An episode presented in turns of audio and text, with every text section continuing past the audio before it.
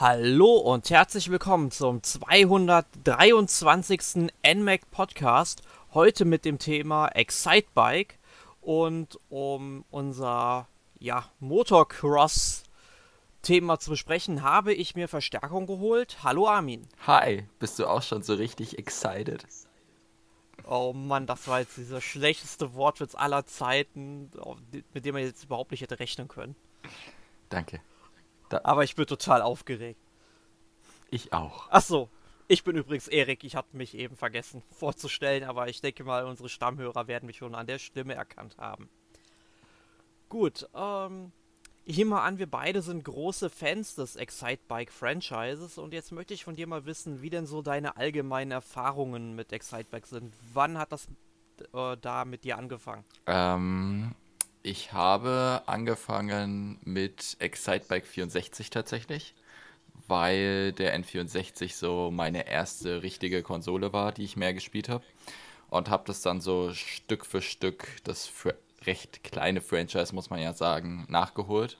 Und die meisten Erinnerungen habe ich tatsächlich dann auch zu Excitebike 64. Deshalb, ja, werde ich da auch am meisten zu erzählen können und wollen. Das ist ganz interessant, weil Excitebike 64 bei mir der Titel ist, den ich als letztes gespielt habe von allen Titeln, die wir heute besprechen. Und äh, ja, mal gucken, wie sich da unsere Meinung zu dem Spiel unterscheiden. Hast du denn grundsätzlich alle Teile von Excitebike gespielt oder auch welche ausgelassen? Ähm, zählst du jetzt die Ports als Teile mit rein oder? nee, nee, also wirklich dann nur äh, quasi eine einzelne Version vom Spiel quasi als ein Teil. Also ja, also das Ur, die Urform habe ich gespielt, allerdings ein bisschen auf dem ähm, Game Boy Advance und ich glaube auch mal auf einer ROM auf dem äh, ja auf einer ROM auf dem PC ein bisschen. Darf man das überhaupt sagen? Hm. Ähm, Weiß ich nicht. Sonst wurde es gepiept. Ich habe auf jeden Fall die Urfassung gespielt, ähm, Excite Pack 64, wie gesagt den einen Titel, von dem ich in der Vorbereitung erst gehört habe, noch nicht. Und äh, Excite Bike World Rally für, den, für die Wii leider auch nicht. Ähm, Excite Truck wiederum schon. Ja, also dann sieht das bei äh, mir recht ähnlich aus wie bei dir, aber allerdings habe ich schon Excite Bike World Rally auf der Wii gespielt. Aber gut, fangen wir einfach mal an. Wir begeben uns in unsere Zeitmaschine und reisen zurück ins Jahr 1984, denn dort ist Excitebike für das NES oder für das Famicom eher gesagt erschienen. Und äh, da du ja sehr exzessiv Excitebike gespielt hast, möchtest du unseren Lesern mal ein wenig zum Spielprinzip verraten. Unseren Hörern meine ich. Sehr gut, brauche ich dich gar nicht korrigieren. Ähm, kann ich gern machen. Also im Grunde ist Excitebike ja ein relativ simples Spiel, vor allem in der Urfassung. Man hat ähm, einen Track, der besteht aus verschiedenen Lines ähm, oder aus verschiedenen Fahrspuren und man kann zwischen den Fahrspuren wechseln und dann geht es halt natürlich darum, äh, vor den anderen ins Ziel zu kommen und dann kommen zwischen den ähm, also auf der Strecke gibt es dann immer wieder so Rampen, über die man drüber springen kann oder Booster oder halt äh, Dreck, der einen verlangsamt. Und Ziel ist es natürlich dann, die Pfade so zu wählen, ähm, entweder um die anderen zu sabotieren oder ähm, um eben möglichst schnell ans Ziel zu kommen. Und es waren halt immer zwei Hauptkomponenten, die Excitebike ausgemacht haben. Das eine war natürlich das Gameplay, dass du eben die verschiedenen Rennen machst und da dann insgesamt Erster wirst ähm, und dich so eben durch die einzelnen Rallyes kämpfst. Und der zweite Teil war dann eben der Streckeneditor, der schon vom ersten Teil an sehr weit ausgebaut war und der eben nochmal sehr viel Wiederspielwert gegeben hat.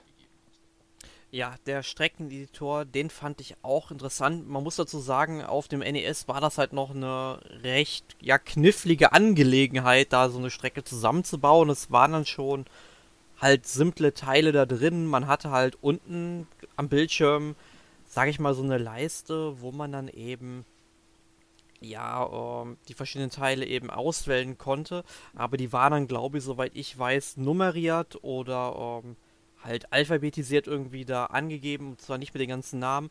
Man musste halt dann schon irgendwie ähm, gucken, was man sich denn jetzt auf die Strecke baut. Hm. Ähm, das wurden dann natürlich in späteren äh, Spielen wie Excitebike 64 natürlich äh, extrem verbessert.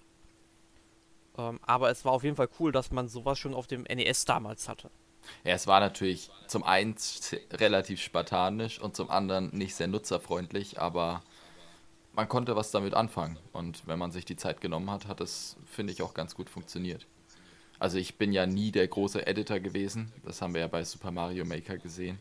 Ähm, aber ich finde sowas immer eine ganz schöne Dreingabe. hat Mario deine ähm, Levels auch immer gespielt? Ich habe ja tatsächlich nie großartig welche gemacht, weil ich irgendwie bei, bei den nach der dritten gemerkt habe, irgendwie macht mir das überhaupt keinen Spaß.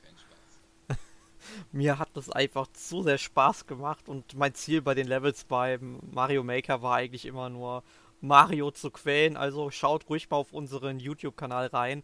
Äh, sind schon ein bisschen älter die Videos jetzt, aber er hat halt relativ äh, viele Levels schon gespielt, also sowohl von unseren Hörern und Lesern und Zuschauern, als auch jetzt von uns aus der Redaktion und bei meinen ist er halt meistens dann doch schon verzweifelt.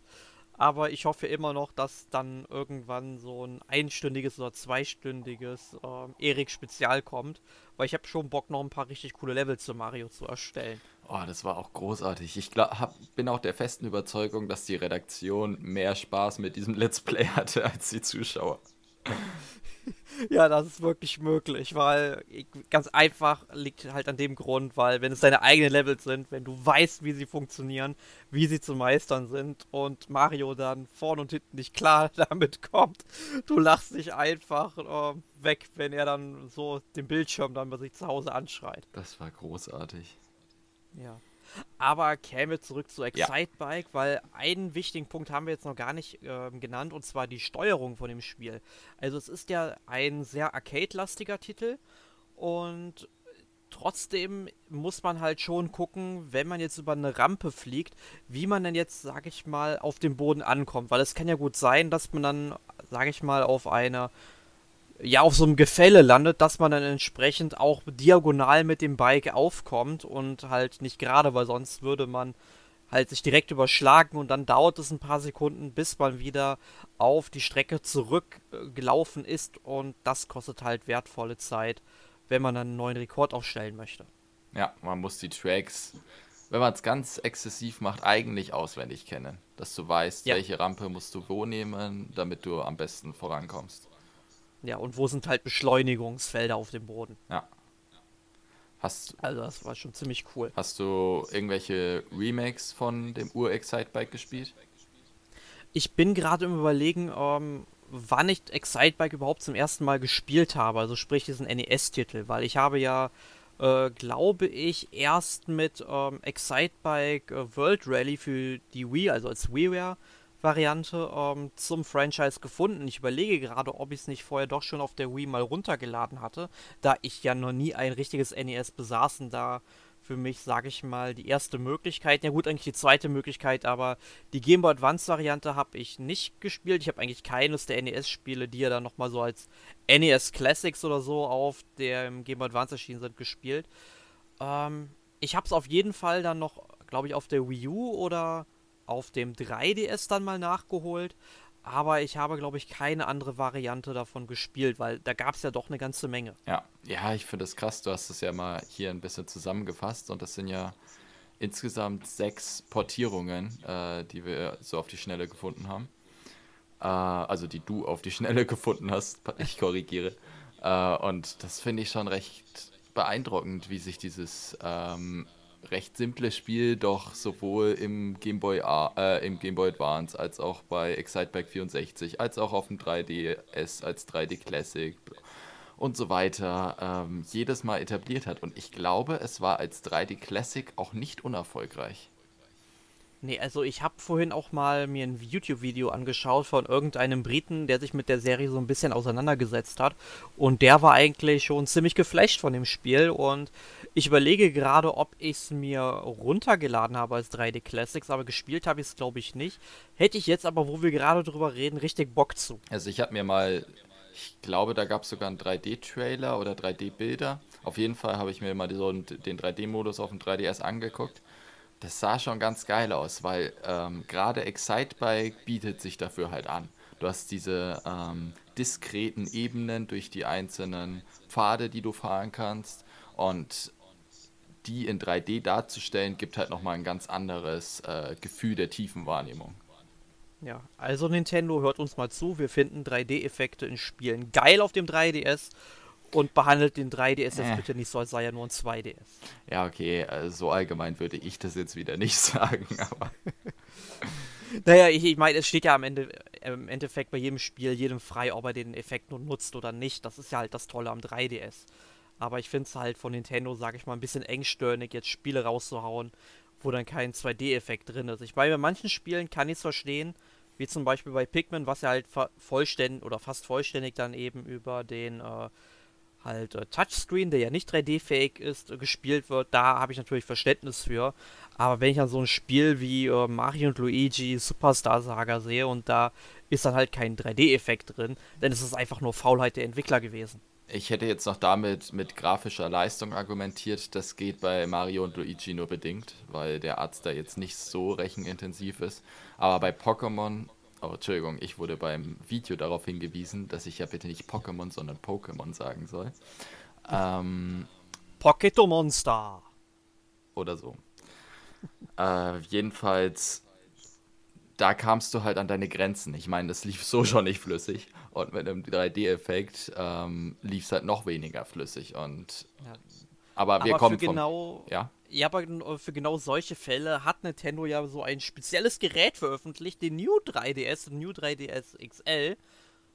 Und den behandeln sie eigentlich auch stiefmütterlich. Da kamen, glaube ich, zwei Spiele raus, glaube ich, als Retail-Varianten, die dann wirklich exklusiv nur auf dem New 3DS laufen. Also Xenoblade und Fire Emblem Warriors. Ja. Und äh, naja, also da sollte Nintendo sich vielleicht mal Gedanken zu machen, ob sie das Gerät nicht vielleicht doch ein bisschen pushen wollen. Und damit meine ich jetzt nicht Super Nintendo-Spiele als äh, E-Shop. Für mich hat sich ähm, trotzdem gelohnt. Also allein Majora's Mask mit dem Stick zu spielen hat und äh, Pokémon mit ein bisschen besserer Auflösung bzw. höherer Framerate zu spielen, das hat sich schon gelohnt für mich. Also es hätte, sie hätten noch mehr damit machen können, aber mehr Exklusivtitel finde ich nicht unbedingt nötig, weil dazu ist die Installbase einfach zu klein. Ja, nee, da, so weit wollte ich gar nicht gehen. Ich wollte eigentlich damit nur ausdrücken, dass Nintendo halt ruhig äh, mehr die Fähigkeiten des Geräts auch ähm, ausnutzen können, wirklich, sage ich Definitiv. mal, Spiele wie Smash Bros. raushauen, ähm, wo ist das, sage ich mal, wo der 3DS ja schon total mit überlastet war, dass er ja komplett neu starten musste vor dem Spielstart, ähm, dass sowas einfach mehr ausgenutzt wird und das fehlt mir irgendwie so ein bisschen in letzter Zeit. Ja. Aber, ähm, ja, zu Excitebike haben wir eigentlich alles gesagt. Ich meine, es gab halt unendlich viele Portierungen. Ich meine, die interessantesten werden wohl sein, einmal 2002, dass die auch für den E-Reader erschienen sind. Wer halt nicht weiß, was das ist, das ist so ein, ja, so eine Modulschachterweiterung für den ähm, Game Boy Advance gewesen. Da konnte man dann eben so eine Art, ja, Karten halt durchschieben. So ein Kartenleser war das eben und auf den Karten waren dann eben Daten gespeichert und dann konnte man damit eben halt äh, Excitebike spielen, nachdem man die Karte durchgezogen hat. Das fand ich eigentlich richtig cool. Ich fand es sehr schade, dass das Gerät hier nicht größere Beachtung gefunden hat und auch nicht in Europa erschienen ist. Habe ich davor noch nie von gehört, muss ich ehrlich sein. Solltest du dich mal, äh, mal mit auseinandersetzen. Gab es auch einen Mario Party-Titel für, wenn ich mich richtig erinnere. Mache ich auf jeden Fall. Ja. Und dann noch recht exotisch, also für das Jahr 1985 äh, vielleicht noch ein bisschen verständlich, weil es gab ja auch ähm, ja, sag ich mal, eine Donkey Kong-Portierung für, ich glaube, so, ich weiß nicht, ob die unter Windows damals lief, aber ähm, zum Beispiel erschien Excitebike in Japan unter anderem für den NEC PC 8801 und das Sharp X1 und die Portierung wurde von Hudson Soft durchgeführt. Also äh, man hat da, glaube ich, die Cash Cow richtig gemolken mit dem Titel über die Jahrzehnte hinweg. Ja, ist halt auch leicht zu portieren einfach und kannst du schnell mal irgendwie auf jede Konsole bringen, macht keine Hardware-Probleme, und hält ist ja trotzdem zeitlos. Von ja. daher. Aber kommen wir halt Gut. mal zu dem nächsten Titel, von dem ich davor noch nie was gehört habe. Den darfst du vorstellen. Ja, es geht hier nämlich um Excitebike Bun Bun Mario Battle Stadium, also Battle Stadium für das Super Nintendo, genau gesagt für das Satellaview, welches 1997 von Nintendo veröffentlicht wurde. Und in diesem Jahr erschienen gleich vier verschiedene Versionen von diesem Spiel. Also jetzt frage ich dich erst einmal, weißt du, was das Satellaview überhaupt ist? Nee. Jetzt haben wir hier den Podcast der Exoten, würde ich mal sagen. Wenn wir eben schon über den E-Reader gesprochen haben, können wir auch kurz über das Satellaview reden. Äh, war im Grunde eine Erweiterung für das Super Nintendo und zu bestimmten Zeiten gab, äh, konnte man über einen bestimmten Fernsehsender, der hat dann ein bestimmtes Signal gesendet. Ähm, der Kanal hieß, glaube ich, Sankt Giga, also das war irgendwie eine Sektengemeinde anscheinend.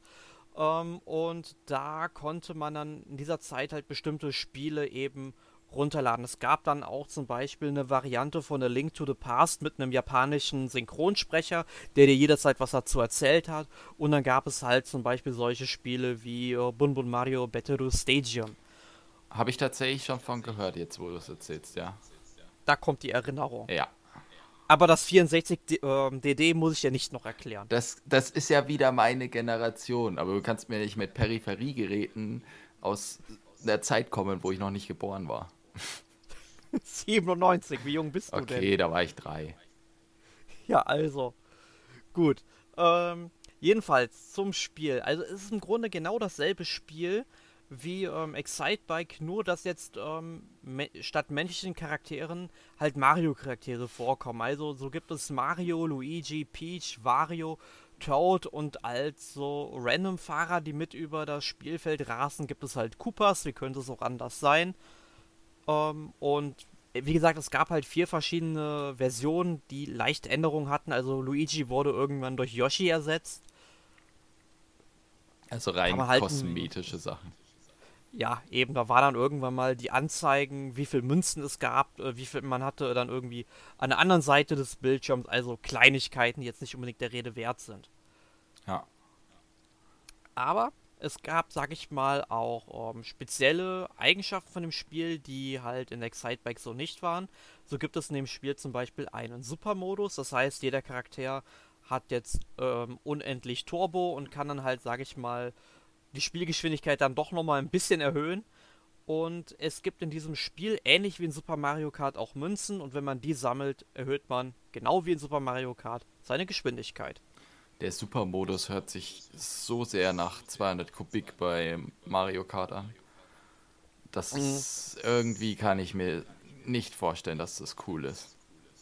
Also ich mochte das in Mario Kart auch nicht mit 200 Kubik. Also das war mir dann doch schon zu schnell irgendwie. Das war halt nicht drauf ausgelegt und da das befürchte ich hier auch, weil Excitebike ist auf die Geschwindigkeit ausgelegt und so kannst du noch ein bisschen reagieren.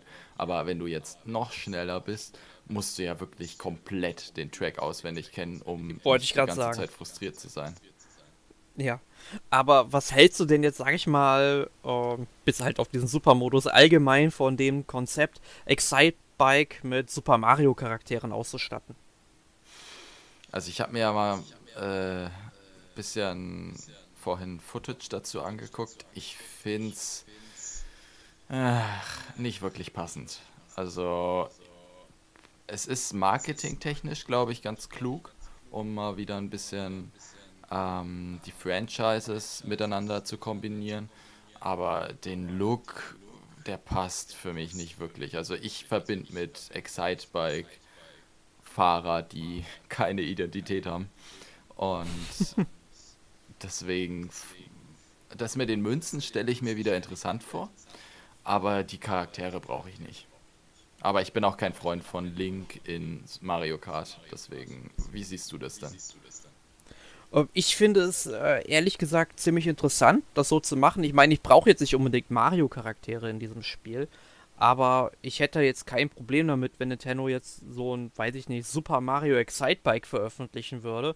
Ich würde es auf jeden Fall spielen. Sie sollten sich halt nur äh, kluge Gedanken machen, um es eben von Mario Kart abzuheben, weil Mario Kart gibt es ja mittlerweile auch Motorräder, die ich da irgendwie total deplatziert finde und ich fand halt vor allem in Mario Kart Wii waren die teilweise einfach schon im Gegensatz zu den Karts einfach zu ähm, stark und dann haben mich die Dinger schon komplett abgeschreckt und ich habe sie nie mehr benutzt. Ähm, aber wenn sie halt sowas nochmal veröffentlichen würden und es wirklich von Mario Kart abheben, ich meine, Nintendo kommt manchmal auf Ideen, da wäre ich selbst nicht drauf gekommen. Wenn sie das schaffen, dann bin ich dann doch schon sehr begeistert. Ansonsten würde es mir reichen, wenn sie das so weitermachen wie bisher. Du meinst dann wirklich so im Stile von Excitebike 64 mit Mario-Charakteren, oder? Also ja, es ist kann man 2D oder 3D, das ist mir im Grunde egal. Also da würde ich jetzt mich nicht unbedingt auf eine Variante ähm, einschießen. Weil das Grundkonzept und von dem Ur-Excitebike unterscheidet sich ja schon krass von Mario Kart. Von daher. Aber dann würden ja. sie auch nichts ändern, weil an dem Konzept kannst du nicht mehr viel machen. Nee, äh, ich meine, man könnte halt vielleicht noch irgendwie ähm, individualisierende Motorräder da irgendwie einbauen können. Ja. Dass du halt verschiedene Teile kaufen kannst, ne? Und so, das wäre vielleicht eine Möglichkeit, aber wie gesagt, da müssen sie sich halt schon was einfallen lassen. Ansonsten würde mir das Urkonzept schon so gefallen, wie es ist, nochmal in einem neuen Spiel zu erleben. Ja, so vielleicht als Online-Modus und solche Sachen. Ja, genau, ein Indie-Titel mit Online-Modus und ein paar einstellbaren ähm, wie du schon sagst, ein paar einstellbaren äh, Bikes und dann einem schönen Streckeneditor. Das wäre schon ein rundes Konzept, was erreichen würde. Aber gut. Genau. Du hast es jetzt eben schon angedeutet, das Gameplay von Excitebike 64 ähm, unterscheidet sich ja wirklich stark vom ähm, ursprünglichen Excitebike und du hast es ja auch sehr exzessiv gespielt. Ja. Ähm, erzähl unseren Hörern doch einfach mal, ähm, wie so deine Erinnerungen und Erfahrungen an das Spiel sind und was dir da vielleicht besser oder schlechter gefallen hat. Ich finde ich lese mir hier gerade deine Notizen durch und da steht, es ist sehr arcade-lastig. Darüber müssen wir nachher nochmal diskutieren, weil irgendwie sehe ich das nicht so.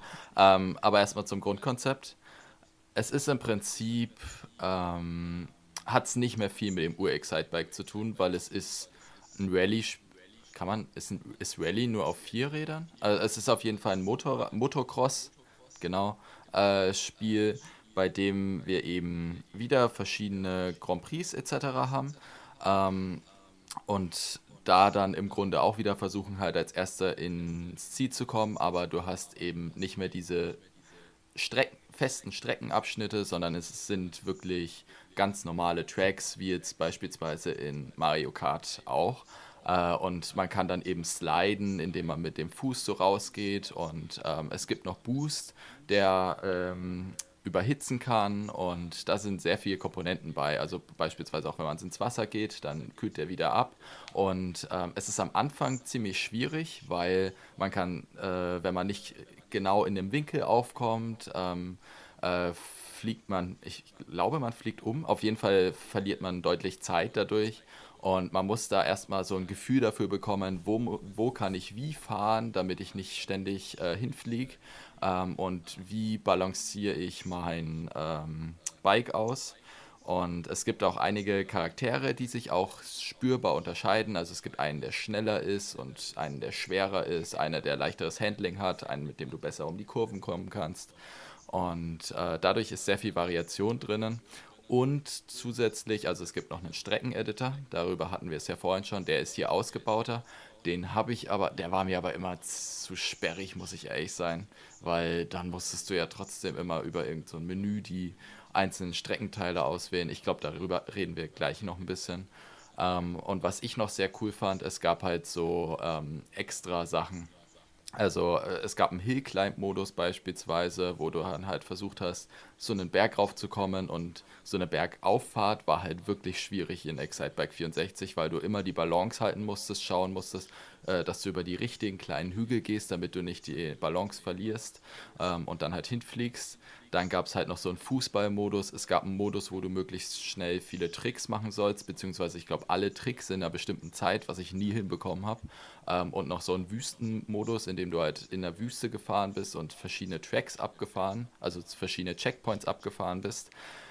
Das waren alles so Sachen, die dir sehr, sehr viel Abwechslung gegeben haben.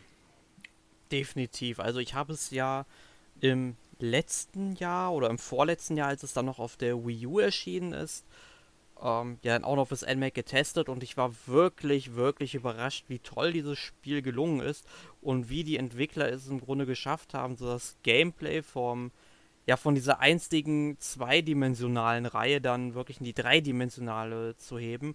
Also das war wirklich schon ziemlich gut. Definitiv. Ähm, warum siehst du das dann sehr arcade-lastig? ja, ich weiß nicht, ich finde, so eine Simulation gehört noch wesentlich mehr. Dazu müssten sich die Motorräder meiner Meinung nach schon sehr unterschiedlich anfühlen, wenn man halt irgendwo landet. Dann bräuchte ich dann halt wirklich viele Individualisierungsmöglichkeiten, um damit ich das als eine Simulation ansehen kann. Das war im ähm, Jahr 2000. Ja, aber es fühlt sich halt, also für mich hat das sich immer noch, sage ich mal, ähm, auch wenn es man natürlich, sag ich mal, mit dem äh, Fuß jetzt oder mit den Beinen, sag ich mal, irgendwie halt rauskehren muss, wenn man um die Ecke fahren will und so weiter. Aber das ist eigentlich auch nur, sag ich mal, ein Knopfdruck für mich und deswegen ist es für mich eigentlich sehr arcade-lastig, weil genau diese Punkte kann ich ja auch, auch auswendig lernen, damit das genau so passiert und ähm, ich dann halt mich sehr auf diese Strecke einlassen kann. Also du unterscheidest quasi, gehen wir jetzt mal als Beispiel von einem Dirt aus. Ähm, da habe ich viele Wägen, die sich unterschiedlich spielen, die ich unterschiedlich meistern muss. Und hier habe ich quasi nur das Grundgameplay, was an sich schon komplex ist, um es gut zu verstehen, aber ich muss eben nicht verschiedene Bikes auswendig lernen, die Physik der Bikes nicht verstehen, sondern ich muss nur die Physik des Spiels verstehen. Und deswegen würdest du es mehr als Arcade-lastig bezeichnen. Verstehe ich das richtig? Das hast du eigentlich sehr gut zusammengefasst. Okay, gut, ja, dem stimme ich zu. Ähm, und was man bei dem Spiel noch sagen kann, ähm, das Expansion Pack wird vom Nintendo 64 hier unterstützt. Also, dass dann die Grafiken nochmal so ein bisschen hochauflösender sind. Stimmt, ja. Das war auch eine also, sehr schöne Dreingabe. Genau. Muss man natürlich sagen, es ist halt ein Spiel, das es eben äh, optional unterstützt. Ich meine, ich glaube, die einzigen Spiele, die es ja wirklich zwangsweise voraussetzten, waren Majora's Mask und Donkey Kong 64 und bei Perfect Dark, glaube ich, der Mehrspieler-Modus. Kann das sein? War es bei Perfect Dark nicht der Koop-Modus oder der komplette Mehrspieler? Ich glaube, es war nur dieser Koop-Modus, wo du die Story ähm, gespielt hast, oder? Äh, ich habe Perfect Dark auf dem Nintendo 64 leider nie gespielt. Hast du Perfect Dark überhaupt gespielt? Nein. Gro oh, okay. Das muss ich doch machen. Ich überlege mir vielleicht, es gibt ja ähm, eine Xbox-Version davon. Ja. Und da werde ich. Gut. Dann werde ich mir die vielleicht mal holen. Die läuft ja dann auch noch auf der Xbox 360. Also meiner Meinung ja, müsste laufen. Ich wollte mir damals nicht eine 360 holen, unter anderem dafür, und dann war das als geht. Beziehungsweise es gibt ja die Xbox Live-Variante, meinst du doch, oder? Stimmt, oder die war die nicht schon für die 360? Die war für die 360, ja. Ah, okay, gut. Dann äh, erübrigt sich das ja, weil eine One kommt mir momentan nicht ins Haus. Verstehe ich. Äh, ja. Bevor wir wieder zu Excitebike gehen, als Randnotiz, meiner Meinung nach, also zumindest für mich, ich habe Halo nie ausgiebig gespielt, aber für mich ist das das beste Multiplayer, der beste Multiplayer Offline-Shooter bzw. Splitscreen-Shooter, den ich bis jetzt gespielt habe. Aber kann ich mal bei Gelegenheit ausführen. wenn irgendwann mal Halo auf der Switch rauskommt. Nee, oder mal über Perfect Dark redet. Das hat halt so unfassbar viele Modi und die sind und als, allein dieser Pazifistenbot, der nur rum, rumgeht und dir die Waffe wegnimmt. Großartig. Aber wir kommen vom Thema ab. Okay, es heißt also jetzt, ich muss mir Perfect Dark nachholen, damit wir da mal drüber sprechen Definitiv. können in einem Podcast. Ich spiele es bis heute noch mit Freunden äh, auf dem N64 und das, obwohl die Steuerung kacke ist, die Grafik kacke ist und du nur ein winzigen Bildschirm hast, auf dem du nichts siehst. Ja, aber apropos Mehrspielermodus, den gab es ja auch in Excitebike 64. Man konnte, soweit ich weiß, das zu viert an einer Konsole spielen. Ja, das hat auch sehr gut funktioniert. Das habe ich auch viel gemacht.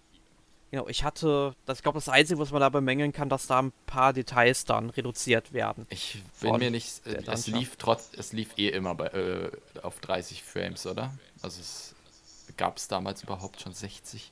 Also es war auf jeden die Framerate war auf jeden Fall nicht merklich schlechter, wenn das mein Kindesauge noch richtig beurteilen kann. Also es war gut spielbar.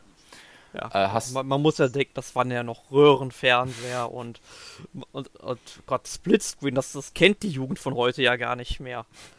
Die kennen Oder nur noch aus sehr wenigen Spielen. ähm, hast du den Strecken-Editor ausprobiert? Ja, und ich muss sagen, ich kam damit wesentlich besser zurecht als in dem ursprünglichen Excite-Bike, weil man ja wirklich auch direkt sehen kann, was man nun platzieren möchte. Ich meine, du hast vorhin gesagt, es ist natürlich fummelig. Man muss dazu sagen, man konnte das Spiel halt nur mit dem Controller spielen. Ähm, das ist halt nicht so, als wenn du zum Beispiel Heroes of Might and Magic ähm, den Editor am PC öffnest. Der ist natürlich wesentlich komfortabler, weil du eben alles mit der Maus auswählen kannst. Äh, hattest du halt auf dem Nintendo 64 nicht, zumindest nicht in dieser Variante. Und ja, es war halt fummelig. Und das hat dich gestört. Ja. Man muss dazu sagen, als ich den halt, als ich viel Exciteback gespielt habe, war ich zwölf, so um den Dreh, vielleicht ein bisschen jünger. Und da hat mich das immer ein bisschen abgeschreckt, weil es dauert halt schon sehr lange, bis du da mal einen schönen Track gemacht hast, was aber auch einfach dem geschuldet ist, dass die Strecken komplexer gestaltet sind als noch auf dem NES. Man hatte aber definitiv viele Anpassungsmöglichkeiten und von daher, es gab halt auch abseits dieses Modus einfach so viele Sachen zu tun, dass ich da nie wirklich ähm, mich reinfuchsen wollte. Ich will nicht sagen, dass es nicht geht. Es ist eine sehr, sehr gute Dreingabe, aber war halt nicht meins. Nee. Ja, du hast es nicht so mit Editoren, habe ich heute das Gefühl. Ja, das Editor und Open World Spiele nicht so meins. Ja, halten wir das mal als unser Fazit fest. Nein, wir haben noch einen Titel. Also wir haben eigentlich noch drei Titel auf der Reihe, aber jetzt haben wir noch einen Excitebike-Titel. Und zwar Excitebike World Rally aus dem Jahr 2009. Dieser berühmt-berüchtigte WiiWare-Titel, den wir heute schon mehrfach erwähnt hatten. Es war halt im Grunde Excitebike. Ja, also sprich, äh, sag ich mal, der Look war ein bisschen anders, weil man jetzt eben äh, die Strecke nicht wirklich, sag ich mal, so aus der zweidimensionalen Seiten an sich gesehen hat, sondern dass es auch so ein bisschen isometrisch war. Ähm, aber trotzdem wiederholten sich die Strecken halt irgendwann, also sprich, wenn man halt zwei Runden fährt. Ich glaube, man musste mal zwei oder drei Runden fahren, in Excitebike. Und ähm, dann wiederholen die sich. Auch wenn man halt nur eine gerade Linie fährt, ist es halt dann trotzdem noch dieselbe Strecke. Ja. Wie fandest du den Look? Ich mochte den tatsächlich. Also ich habe mich in dieses Spiel irgendwie direkt verliebt. Ich meine, Nintendo hatte damals ja, ähm, ich weiß nicht mehr, wie es in den USA hieß, aber auf dem amerikanischen Nintendo-Kanal, der unfassbar viel besser ist als der deutsche. Das muss man an der Stelle mal sagen. Ich meine, ich kann natürlich verstehen, warum äh, in Europa irgendwie jedes Land seinen eigenen Nintendo-Kanal irgendwie hat. Ähm, einfach wegen den verschiedenen Sprachen. Aber ich finde, man könnte zumindest irgendwie einen einzelnen europäischen Kanal machen, meinetwegen auf Englisch und dann eben mit Untertiteln. Aber einfach, die haben halt so sympathische Moderatoren, die einfach durch diese ganzen Programme da führen. Und das hast du ja einfach nicht. Und die haben das Spiel mir damals so schmackhaft gemacht, dass ich es halt unbedingt spielen musste. Hm. Also ich verfolge Nintendo Minute und so nicht so krass, muss ich sagen. Ich schaue da nur hin und wieder mal rein, aber da ist schon wesentlich mehr Charakter drin. Also als, als in Deutschland, wo es eigentlich gar nichts gibt. Ja, und ich meine, wir hatten ja hier mal auf der Wii den Nintendo-Kanal mit, mit, wie hieß die Moderatorin? Ariane. Ah, ja. Das, das war. Das war schon irgendwie. Das lief aber im E-Shop, oder? Oder im Wii-Shop. Äh, nee, nee, das ist so ein einzelner Kanal, den du runtergeladen hast auf der Wii. Ah, genau, so war das. Ich, ja, stimmt. Äh, das, der Wii-Shop war ja nochmal ganz spartanisch, ja. Stimmt, da ja. war diese App, die da lief. Oh ja, das war so scheiße. Ja, also äh, es wäre auf jeden Fall besser gegangen, aber es war auf jeden Fall besser, als es heute ist, wo man einfach, sag ich mal, nur Trailer und so weiter veröffentlicht. Aber es war besser als die Katzen-Mario-Show. Oh ja, also ganz ehrlich, bei diesen Stimmen, ich, ich könnte brechen. Ich habe mir damals ja mal die ersten Ausgaben angeguckt, weil es mich halt irgendwie schon interessiert hatte, aber ich konnte es mir irgendwann nicht mehr antun. Aber die gibt es anscheinend immer noch. Echt? Oh. Weil, weil ich frag dich, ich weiß es nicht. Nee, ich, ich habe sie nach der fünften Folge abgebrochen und nie wieder reingeschaut. Ich weiß ja. es nicht. Ähm, ich hoffe es nicht, dass es die noch gibt. Dann kommt die Hunde, dann kommt die Hunde Vario Show und dann werden die Katzen platt. Ja, mit ganz, ganz tiefen Stimmen. Ja.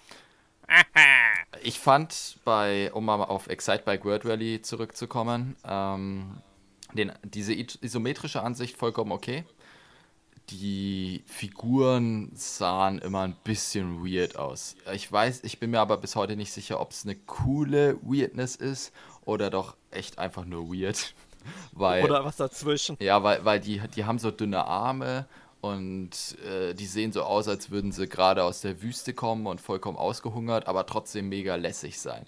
Irgendwie hat es was Cooles, aber irgendwie auch ein bisschen surreal. Also auf jeden, oh. Fall, auf jeden Fall ist es mir im Gedächtnis geblieben, das muss man oh.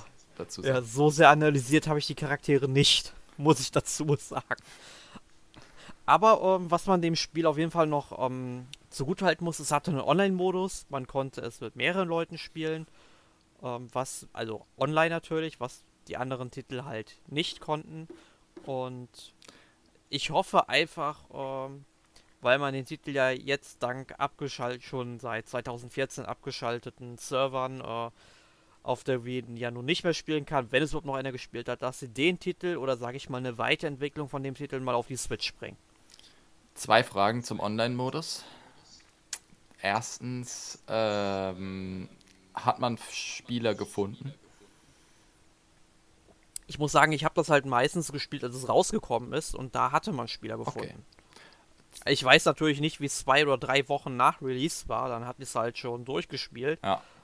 Ähm, und dann hatte ich halt keinen ähm, Sinn mehr, weil das auch keiner meiner Freunde hier, sage ich mal, offline spielen wollte und es gab andere Titel in dem Zeitraum, die ich da mehr spielen wollte, aber Weißt du noch, ob es da ein Ranglistensystem gab? Ich glaube schon, aber das ist ultra lange her. Ja, ja, es war ja 2009, von daher. Ja, ich, ich, ich überlege, ich bin mir nicht sicher, ob die Version bei uns nicht erst 2010 sogar rausgekommen ist. Ich meine sowieso, dass Nintendo für alle Online-Spiele mehr oder weniger das gleiche Online-Punktesystem hatte zu Wii-Zeiten. Also auch das, was sie für Mario Kart etc. verwendet haben. Ich will mich, will mich meine Hand ins Feuer legen, aber ich, ich habe irgendwie im Dunkeln, dass das bei Excite bei äh, World Rally genauso war. Und ich vermutlich, aber es war zumindest ein funktionierendes System, weil wenn ich mir mal heute so Spiele angucke wie ähm, Star Wars Battlefront 2, wo dann einfach ähm, die ganzen Leute zusammengeschmissen werden, egal ob sie jetzt schon lange gespielt haben oder nicht, ja. Ähm, also das, gibt es halt dann doch schon sehr große Unterschiede und da waren die sag ich mal, die Spieler eher ausgeglichen. Mario Kart war auch furchtbar. Also Mario Kart 8.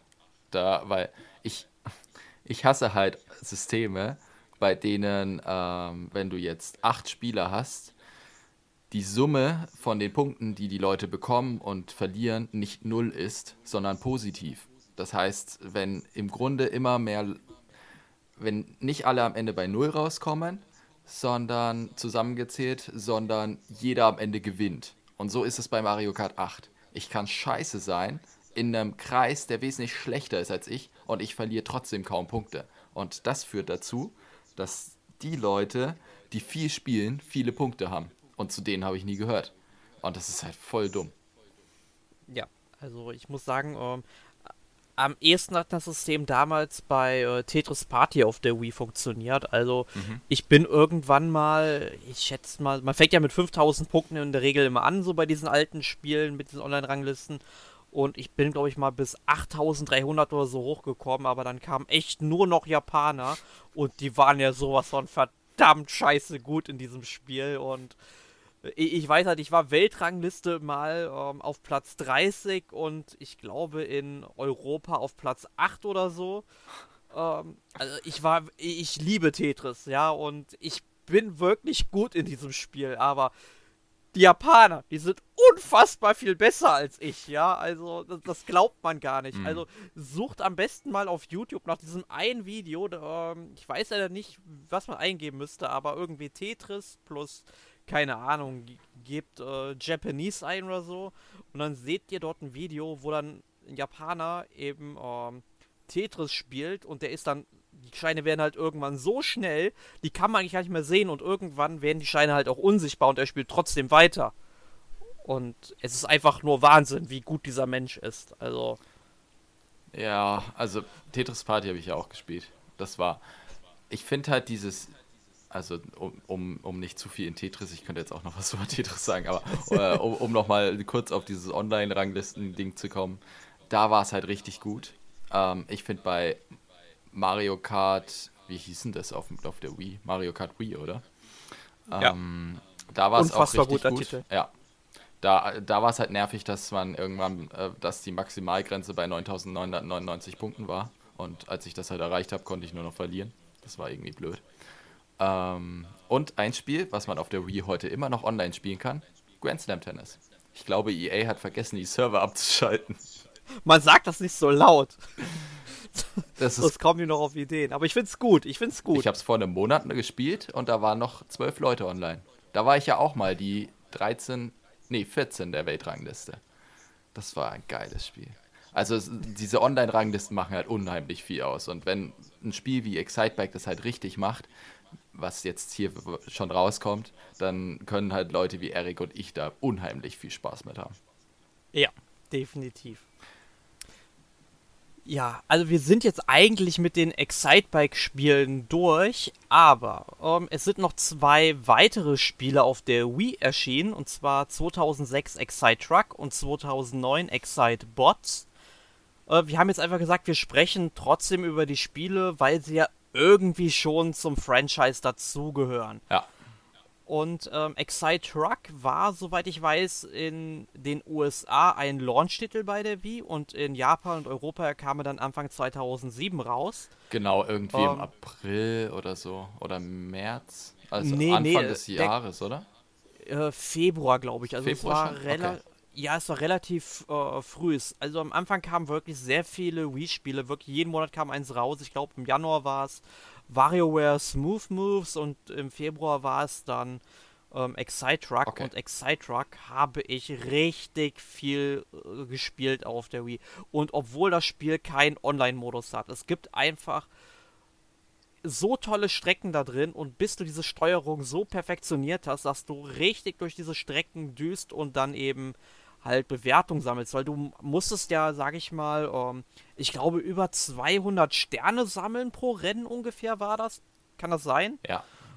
Ähm, und die hast du halt für verschiedene ähm, Aktionen bekommen. Das heißt, wenn du irgendwie äh, deinen Wagen in der Luft gedreht hast oder wenn du super nah und super schnell an äh, Bäumen vorbeigefahren bist, Baumfrevel hieß das, äh, du hast da halt Punkte für bekommen und das hat so süchtig gemacht und es hat halt einen Zwei-Spieler-Modus gehabt. Mein bester Freund und ich, wir haben damals ein, ein, er war immer da und wir haben halt dauernd Excite Truck gespielt und über viele, viele ähm, Monate hinweg.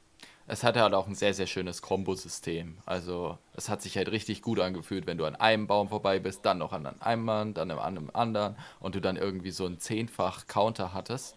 Äh, und dann bist du halt gegen den Baum gefahren und alles war weg.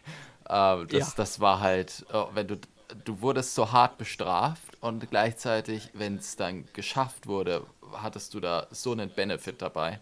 Das war halt richtig schön. Ähm, Ja, du hast so viele Glückshormone ausgestoßen in diesem Moment. Das haben sehr wenige Spiele, die das schaffen. Und die Steuerung hat überraschend gut funktioniert. Also es war ja komplett äh, Bewegungssteuerung von der Lenkung her, wenn ich das richtig in Erinnerung habe. Ja. Ähm, war am Anfang sehr gewöhnungsbedürftig und war halt auch viel Geschake durch die Tricks etc. Aber es war sehr präzise. Also, Ja. ja, du, aber du hast dich da, glaube ich, noch ein bisschen exzessiver mit beschäftigt. Deswegen darfst du das nochmal, wenn du willst, genauer sagen.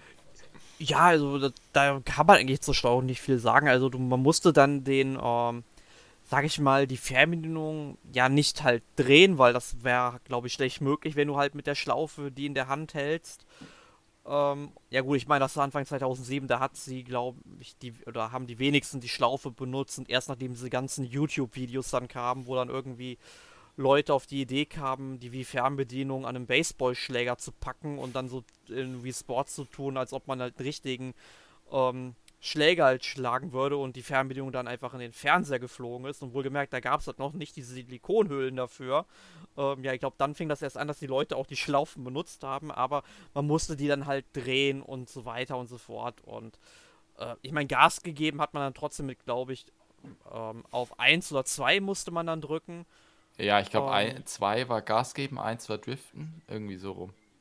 Oder? Ja, ir irgendwie, irgendwie so Ja. war das. Ist jetzt auch schon ewig her. Ich habe das jetzt auch schon über 10 Jahre nicht mehr gespielt. Müsste ich eigentlich mal wieder machen, weil ich glaube, ich habe noch nicht alles in diesem Spiel freigeschaltet. Oh, waren auch Weil- unfassbar viele Sachen. Ja, also es war dann am Ende auch wirklich hart, weil es wurde ja noch immer und immer schwieriger. Es gab ja verschiedene Schwierigkeitsgrade, wenn ich das in Erinnerung habe. Ja. Und ähm, da habe ich auch auf dem höchsten Schwierigkeitsgrad, da fehlt mir noch ein bisschen. Da hätte ich jetzt aber auch wieder Bock drauf, wo wir drüber reden. Mhm. Da waren auch so viele coole Ideen dabei. Dann hat sich die Map verändert, wenn du auf was, äh, auf äh, so eine Aktions, ja, auf so einen Button draufgefahren bist und dann konntest du so einen großen äh, so Hügel hochfahren. Dann war dahinter vielleicht so eine englische Brücke und du hast in, in der Luft 20 Saltos gemacht, weil du eine ewige Flugzeit hattest. Hattest dieses Panorama im Hintergrund mit dieser Brücke oder einem Schloss und die, äh, die ganzen Maps waren mega abwechslungsreich. Das war richtig, richtig cool. Ja, du konntest da durch, ich glaube, durch Kanada fahren, durch China, durch Neuseeland. Also ich Ja. meine, das sind alles fantastische Strecken und eigentlich im Grunde immer nur Natur. Aber es war halt trotzdem ziemlich cool. Man musste sich halt an dieses Spielprinzip gewöhnen, dass die Sterne das Wichtigste sind. Klar, du wolltest schnell ins Ziel kommen, um Sterne zu bekommen, aber du kannst halt auch trotzdem, wenn du einfach nur durchrast, ist die Wahrscheinlichkeit sehr hoch, dass du verlierst im Zweispieler-Modus, obwohl du wesentlich schneller warst als dein äh, Gegner, der halt jetzt irgendwie 10 Braumfrevel mehr gesammelt hat. Ja. Eben, also man musste dann schon wirklich, sage ich mal, sich auf seine Umgebung einstellen und auch auf die Steuerung einstellen, beziehungsweise die beherrschen. Ja. Aber was halt auch noch ein cooles Feature war, was glaube ich außer Excite-Truck nur noch ähm, Endless Ocean, wozu wir eigentlich auch mal einen Podcast machen könnten, Oh ja. ähm, sag ich mal, es war das Feature, dass die SD-Karte und, äh, unterstützt wurde, be- beziehungsweise diese angesprochen wurde. Wenn man halt MP3s darauf gepackt hatte, konnte man halt seine eigene Musik hören in dem Spiel. Ja, es war ein sehr schönes Feature. Also bietet sich bei dem Spiel halt auch komplett an.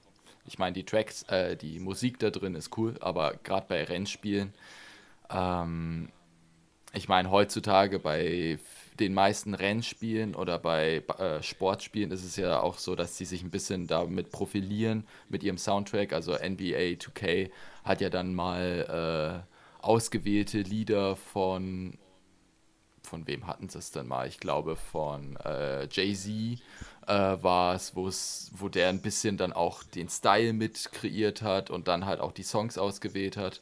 Ähm, aber wenn du die SD-Karte ist halt auch einfach eine sehr coole Variante, wollte ich damit eigentlich Ja. sagen. Genau.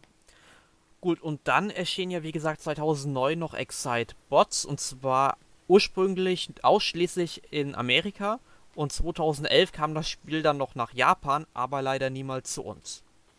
Ja, war jetzt auch ein Titel. Da war es ja immer in den Sternen. Erscheint er jetzt, erscheint er nicht in Europa, weil jeder hat eigentlich damit gerechnet, dass es erscheint. Ich fand es immer ein bisschen weird, auch das Spiel, weil im Grunde war es ja Excitebikes mit irgendwelchen Amphibienfahrzeugen oder ähnliches. Ja, irgendwie so. Sie sahen auf jeden Fall ja recht kindlich aus. Ja, und halt immer nach Tieren nachempfunden und das Gameplay sah aber trotzdem nicht so krass anders aus. Also ich weiß nicht, ob wir da so einen Riesenverlust hatten, dadurch, dass wir es nie bekommen haben.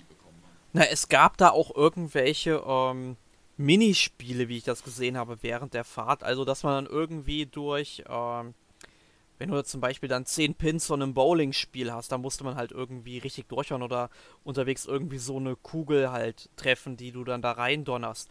Also, das hat das Ganze schon noch ein bisschen ähm, anders gestaltet. Aber ich muss sagen, ich habe mich mit dem Spiel leider, auch weil es eben hier bei uns nicht erschienen ist, nicht so wahnsinnig viel beschäftigt. Ich höre immer nur von den Leuten, die es dann auch gespielt haben, dass die wirklich überzeugt davon sind und wirklich sagen, dass es noch ein geileres Spiel als Excite Truck ist. Okay. Dann muss ich, Des, muss ich deswegen würde ich es halt so ungern mal spielen. Ja, also müsste man halt, sag ich mal, eine amerikanische Wii kaufen. Ich überlege mir vielleicht mal so eine amerikanische Wii Mini zu gönnen. Es gibt ja auch andere Möglichkeiten. Ja, Aber, aber obwohl, äh, mi- mich würde halt, sag ich mal, auch so eine ähm, amerikanische Wii von der ersten Generation äh, interessieren, weil mit der konnte man ja noch Gamecube-Spiele spielen und ich habe hier zu Hause Barton Kaitos 2 auf dem Gamecube noch rumliegen und jeder, der das weiß, ähm, das Spiel gab es ja nur in den USA und in Japan und nicht bei uns. Sprich, ich kann es auf meiner europäischen Konsole nicht spielen. Äh, hätte ich eigentlich, sag ich mal, schon zwei Gründe dafür, mir mal so eine Konsole anzuschaffen. Ja, ja. Da gibt's, da gibt's auf jeden Fall noch Wii-Titel, die ich äh, dringend danach holen muss. Zum Beispiel Sin and Punishment 2. Das habe ich immer noch auf meiner Wii U liegen und leider noch nicht angefangen. Und eigentlich müsste ich das dringend machen. Das musst du wirklich dringend machen, weil das halt meiner Meinung nach noch das geilere Spiel als Teil 1 ist. Ja, und ich, eigentlich ist es ja auch genauso das Spiel, was mir Spaß machen könnte. Also so diese Non-Stop-Action ohne viel Sinn und aber trotzdem irgendwie sehr, sehr cool inszeniert und ja, äh, wir kommen wieder zu weit vom Thema ab. Das muss ich auf jeden Fall noch spielen. ja. Aber ich glaube, wir sind jetzt mit dem Excite Bike Franchise auch durch. Reden wir mal über die Zukunft der Serie. Wir müssen jetzt mal schauen. 2009, also mit Excite Bike World Rally bzw. Excite Bots, sind die letzten beiden richtigen Titel des Franchises erschienen und das ist jetzt neun Jahre her. Ich meine, davor hat man ja auch gesehen, dass Nintendo nicht wirklich Interesse an der Serie hatte. Also Excitebike 64 ist von 2000 und wenn wir jetzt mal Bun Bun Mario Battle Stadium ausklammern, ähm, war das Spiel davor aus dem Jahr 1984. Ähm, also es ist nicht ungewöhnlich, dass Nintendo mit der Reihe so lange pausiert. Würdest du denn gerne einen neuen Teil der Reihe in absehbarer Zukunft sehen? Schwierig. Ähm, kommt auf den Teil an. Also ein Excite-Bike im NES-Stil, was wir vorhin besprochen haben mit Online-Modus, würde ich definitiv spielen für einen Zehner. Ein Excite-Bike 64 Remake, also die, das wäre noch die wahrscheinlichste Variante, was unwahrscheinlicher ist. Ein Excite-Bike 64 mit ein bisschen aufgebohrter Grafik und einem Online-Modus, das auch so im 10, 20 Euro Bereich würde ich auch auf jeden Fall spielen und noch viel mehr haben wollen. Wird nie passieren. Ein komplett neues Excite-Bike bin ich skeptisch, weil ähm, damit das funktioniert, musst du entweder die Physik nochmal deutlich hochschrauben, weil es ist nicht mehr 2000. Äh, ich finde, fürs Jahr 2000 war Excite-Bike ähm, absolut mindblowing. Boah, ich, ich benutze heute ziemlich viel Anglizismen, Entschuldigung. Ähm, es, also für, die, für das Jahr war es wirklich technisch sehr, sehr beeindruckend in meinen Augen. Aber heute müsste man da halt schon noch sehr, sehr viel Zeit reinstecken, damit da ein runder Titel raus wird und mal schauen, wie viel Arcade, wie Arcade-lastig es tatsächlich werden sollte. Ähm, halte ich für ein schwieriges Ding. Ähm, weiß ich auch nicht. Da, das, das Risiko würde Nintendo nicht eingehen. Von daher mache ich mir gar keine Hoffnungen. Ich wäre schon mit dem WiiWare-Teil, äh, mit dem eShop-Titel, was das Realistischste ist, wäre ich tatsächlich schon zufrieden. Ähm, alles andere würde mich noch viel mehr freuen, habe ich aber keine Hoffnung. Ja, also ich würde mich, sage ich mal, eigentlich über alles freuen, was sie zu diesem Franchise bringen würden. Also Excitebike gehört ja, ja, ich will noch nicht sagen, äh, dass man es mit in eine Schublade mit F-Zero, Wave Race und 1080 packen kann, weil die Titel noch viel länger auf eine Fortsetzung warten. Ähm, aber wie gesagt, ich würde mich auf jeden Fall über so ein zweidimensionales klassisches Excitebike freuen, wenn sie da halt einen Online-Modus einbauen, Ranglistensystem und vielleicht die ein oder andere Überraschung. Man weiß es ja nicht, was Nintendo sich da manchmal ausdenkt. Manchmal äh, machen sie ja schon gute Sachen. oder ähm, Excitebike 64 würde ich mich aber auch freuen, wenn sie, sag ich mal, da ansetzen würden. Also wirklich dann schön entwickelt, aber wie gesagt, da muss die Physik mittlerweile stimmen. Wir haben das Jahr 2018 und Nintendo ist jetzt kein Konzern, der es sich nicht leisten könnte, auch mal ein finanzielles Risiko einzugehen. Ähm Sind sie ja auch auf der Switch definitiv mehr bereit zu. Also das ist ja jetzt ein komplett anderes Thema, aber ich glaube, dieses, die neue Führungsriege ist da schon, wäre da schon äh, deutlich mehr gewillt als die frühere. Ich stelle mir da gerade so Kimishima vor, wie er dann am Tisch sitzt und sagt, ja, oh, oh, hi, hi, excited bike. und ähm, Ja. Aber worauf ich mich, glaube ich, am meisten freuen würde, wenn sie tatsächlich nochmal so an Excite Truck, sag ich mal, ähm, anknüpfen würden. Weil äh, das Spiel fand ich so von allen Titeln, die wir heute besprochen haben, glaube ich, doch schon am coolsten, weil ich da die meiste Zeit mit verbracht habe. Und wenn sie das halt nochmal bringen, oder sage ich mal besser, aber auch natürlich mit verbesserter Physik ähm, und natürlich einer hübscheren oder einer hübschen HD-Grafik, dann ähm, kann das, glaube ich, sehr gut funktionieren. Ja, okay, ich. Würde ich mir auch holen. Würde ich auch viel Spaß mit haben. Excitebike 64 wäre mir lieber, aber das ist ja nach diesem Podcast äh, wahrscheinlich keine große Überraschung mehr. Ja, ja ich denke mal, das ist dann auch unser Fazit, dass dein Lieblingsteil, den wir heute besprochen haben, Excitebike 64 ist. Ja.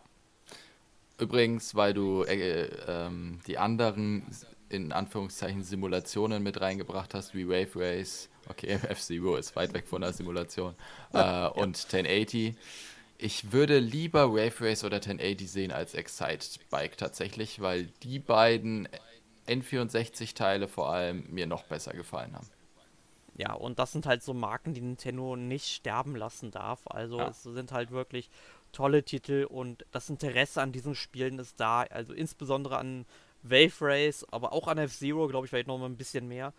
Ähm, interessanterweise in dieser Woche kam ja, ähm, sage ich mal, das Gerücht auf, dass womöglich an einem Wave Race gearbeitet wird oder eventuell, dass wir in der Zukunft da was zu hören werden. Ähm, lustigerweise genau in der Woche, wo halt diese Wave Race Kopie für die Wii U erschienen ist. Ich weiß jetzt, ähm, dieses Aqua Motor ah, Sport. Du meinst für die Switch? Halt. Nein, für die Wii U tatsächlich. Echt, ist das für die Wii U erschienen? Okay. Ja. Dieses Aqua Motor Racing 3D Zeug. Genau, das ist für die Wii U erschienen. Ah, okay, dann hatte ich das ich blende, ja, okay, ich habe das der Switch zugeordnet. Aber ja, ist halt auch irgendwie. Da gab es doch schon mehrere Teile immer mal wieder. Und die sind halt alle so. Ich hab's, ich sag mal so, ich habe die nie gespielt. Ich dachte, das wäre jetzt so ein Titel, der kommt, weil die Leute sich das wünschen. Ja, aber es ist halt lang nicht die Qualität von Rave Race. So. Ja, das ist halt, ist halt ich weiß mehr so nicht, Mo welcher. Mobile Game, gehobener ja, Mo Mobile Game Standard. Gut, da hat Nintendo natürlich, sage ich mal, die größeren finanziellen Kapazitäten für so ein Spiel, das zu polischen. Ja. Gut. Ja, und mein Fazit eigentlich, ähm, ja, Excite Truck würde ich schon sagen, auch wenn es, sage ich mal, so ein Excite Bike Spin-Off oder so ist, ähm, würde ich das sagen. Ansonsten ähm, ist es mir eigentlich egal, weil ich glaube, sonst hätte ich mit Excite Bike World Rally viel Spaß gehabt.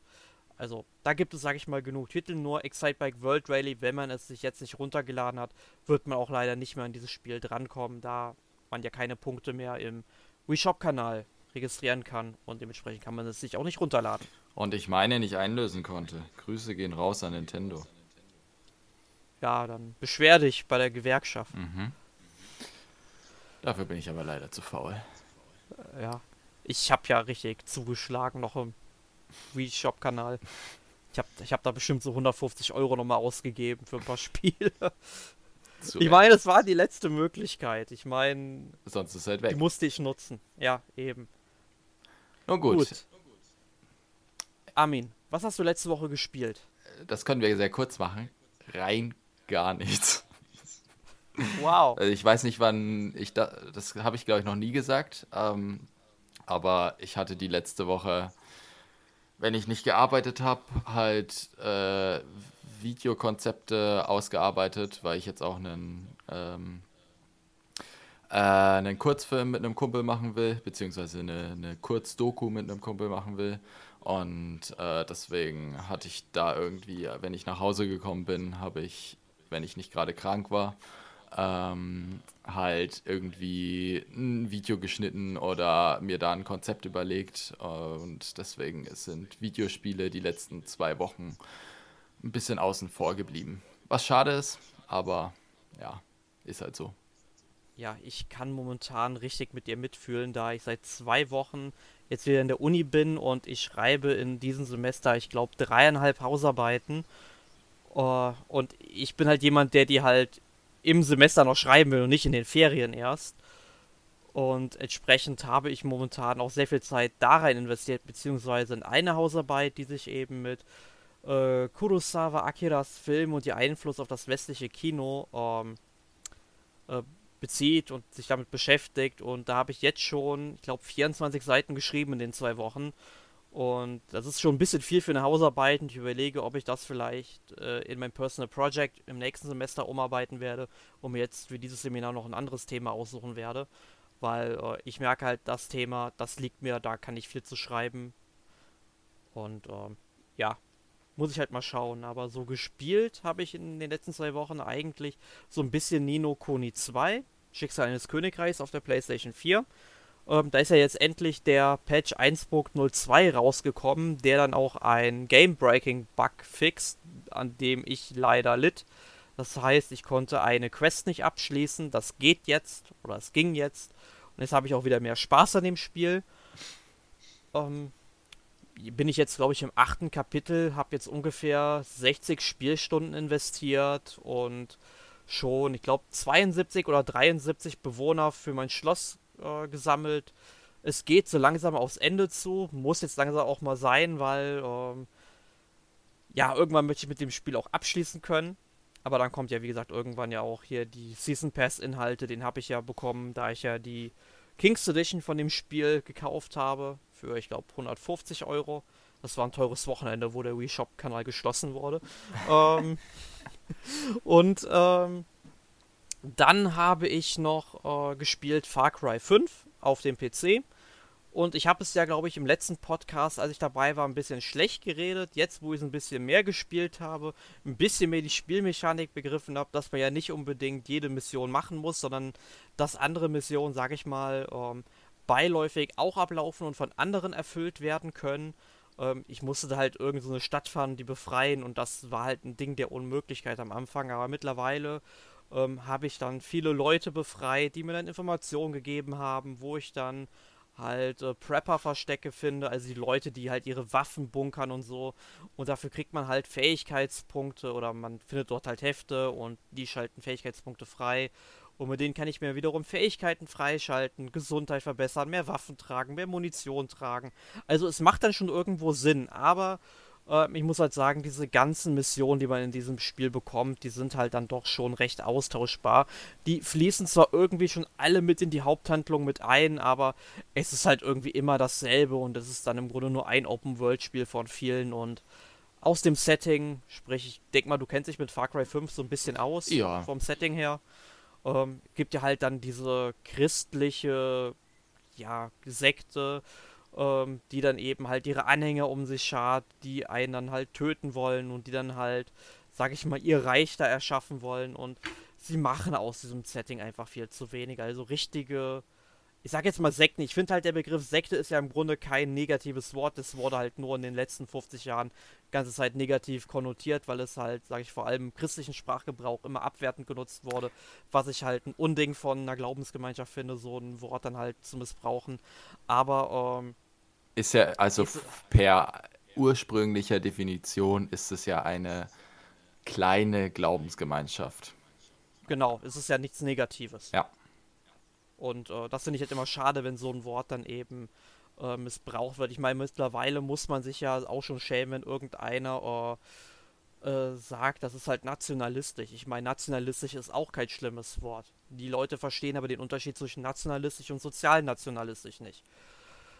Ähm, naja, aber jetzt nochmal um auf Far Cry 5 zu kommen, sie machen halt einfach zu wenig aus diesem Tempo. Also diese Sekte ist einfach, sag ich mal, ich kann sie jetzt nicht, ich kann halt nicht wirklich nachvollziehen, warum die Leute sich dieser Sekte halt eben anschließen. Also es gibt irgendwie nirgendwo irgendwelche Hinweise, wie die ganzen Menschen verführt werden und solche Sachen. Und das nimmt dem Ganzen dann irgendwie schon, ja, die Authentizität. Hm. Ah, also überzeugt auf der Storylinie nicht so wirklich.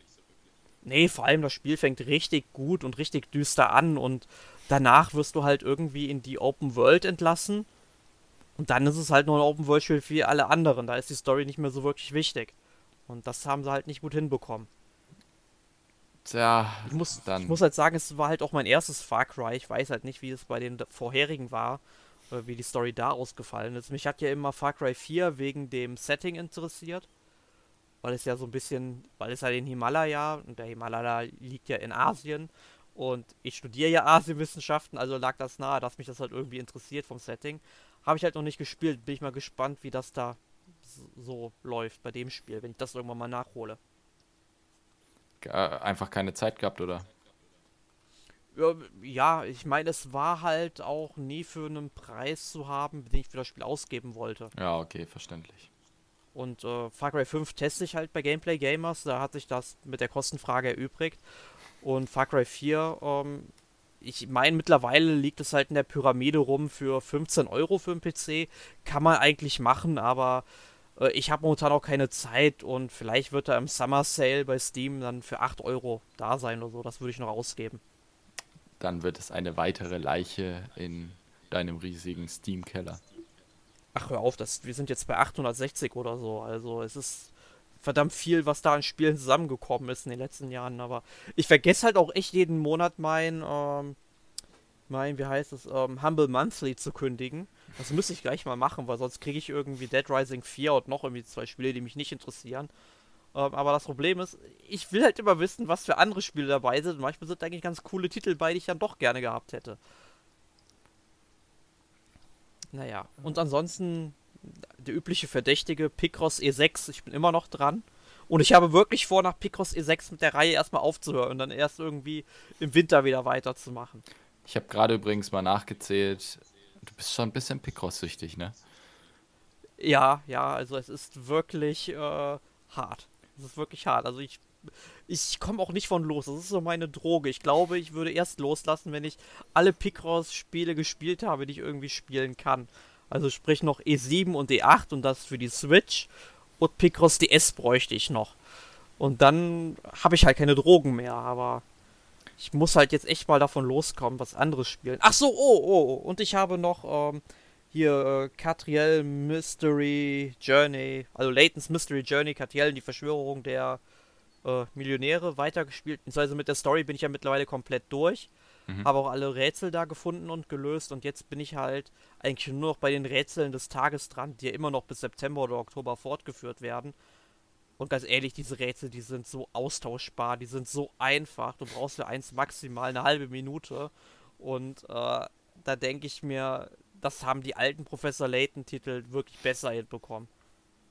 Ja, irgendwann. Masse statt Klasse heißt es hier wohl. Ja. Auch also gerade dieser Zusatzcontent, der immer gekommen ist, den fand ich nicht, ja, der war immer von schwankender Qualität. Ja, also ich muss sagen, bei den ersten vier Teilen fand ich den noch gut, weil das halt noch ordentliche Rätsel waren.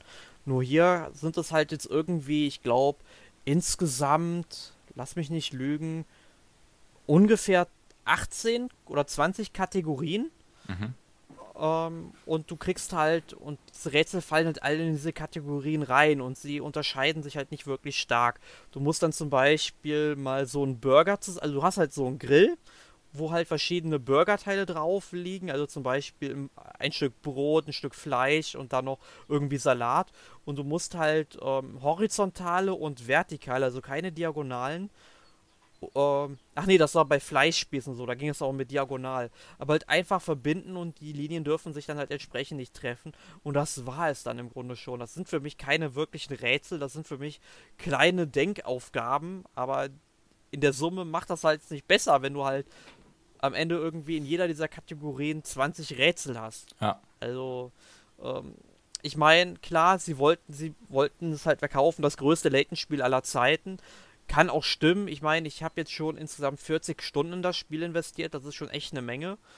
Ähm, aber nee, nee. Ich meine, ich mache es halt nur, weil es, weil man dafür irgendwie Museumspunkte bekommt, die man dann gegen Artefakte tauschen kann, die in Professor Layton, also in den sechs Spielen erschienen sind. Ähm, ja, halt tauschen kann. Mal gucken. Ich habe gerade übrigens mal nachgeguckt, äh, weil wir das gerade mit den Steam-Spielen hatten. 22 habe ich. Wow, es waren mal weniger. Ja, da ist halt sowas wie Dr. Langsilkov, The Tiger and the Terrible uh, Cursed Emerald dabei, was kostenlos ist, oder Apotheon Arena, das auch kostenlos ist, oder Spiele, die ich von Emil aus dem Humble Bundle bekommen habe.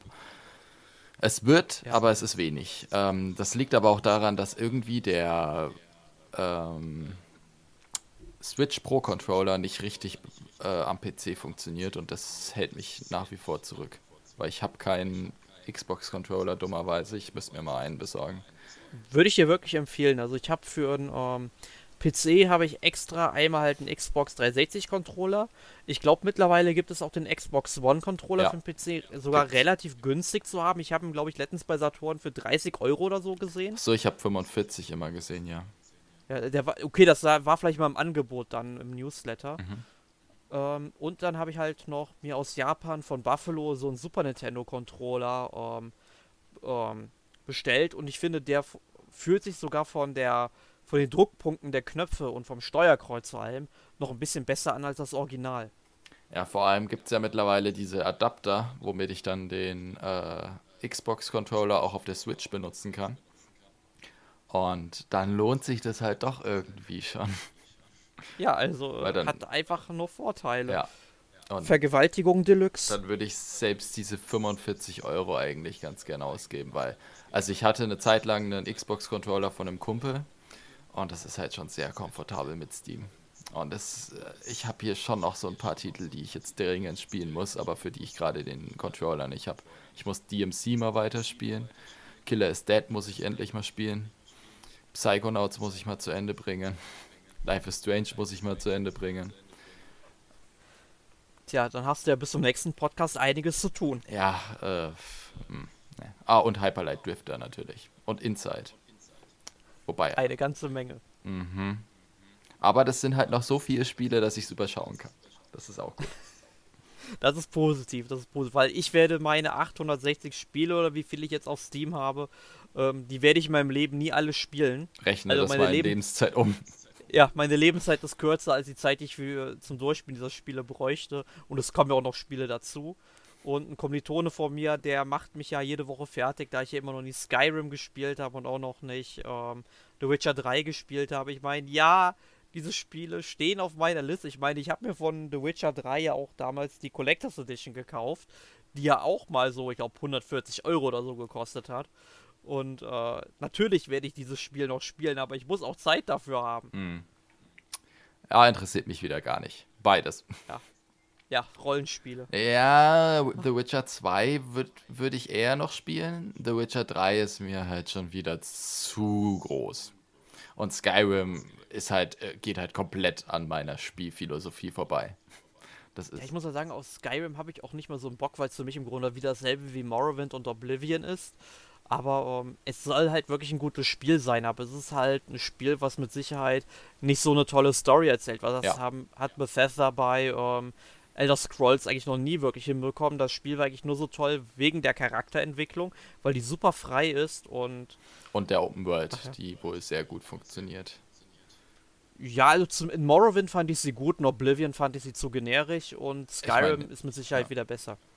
Aber das sind Gut. halt. Ja, aber Genau, zu Skyrim. Wir haben einen Podcast zu Skyrim irgendwann gemacht.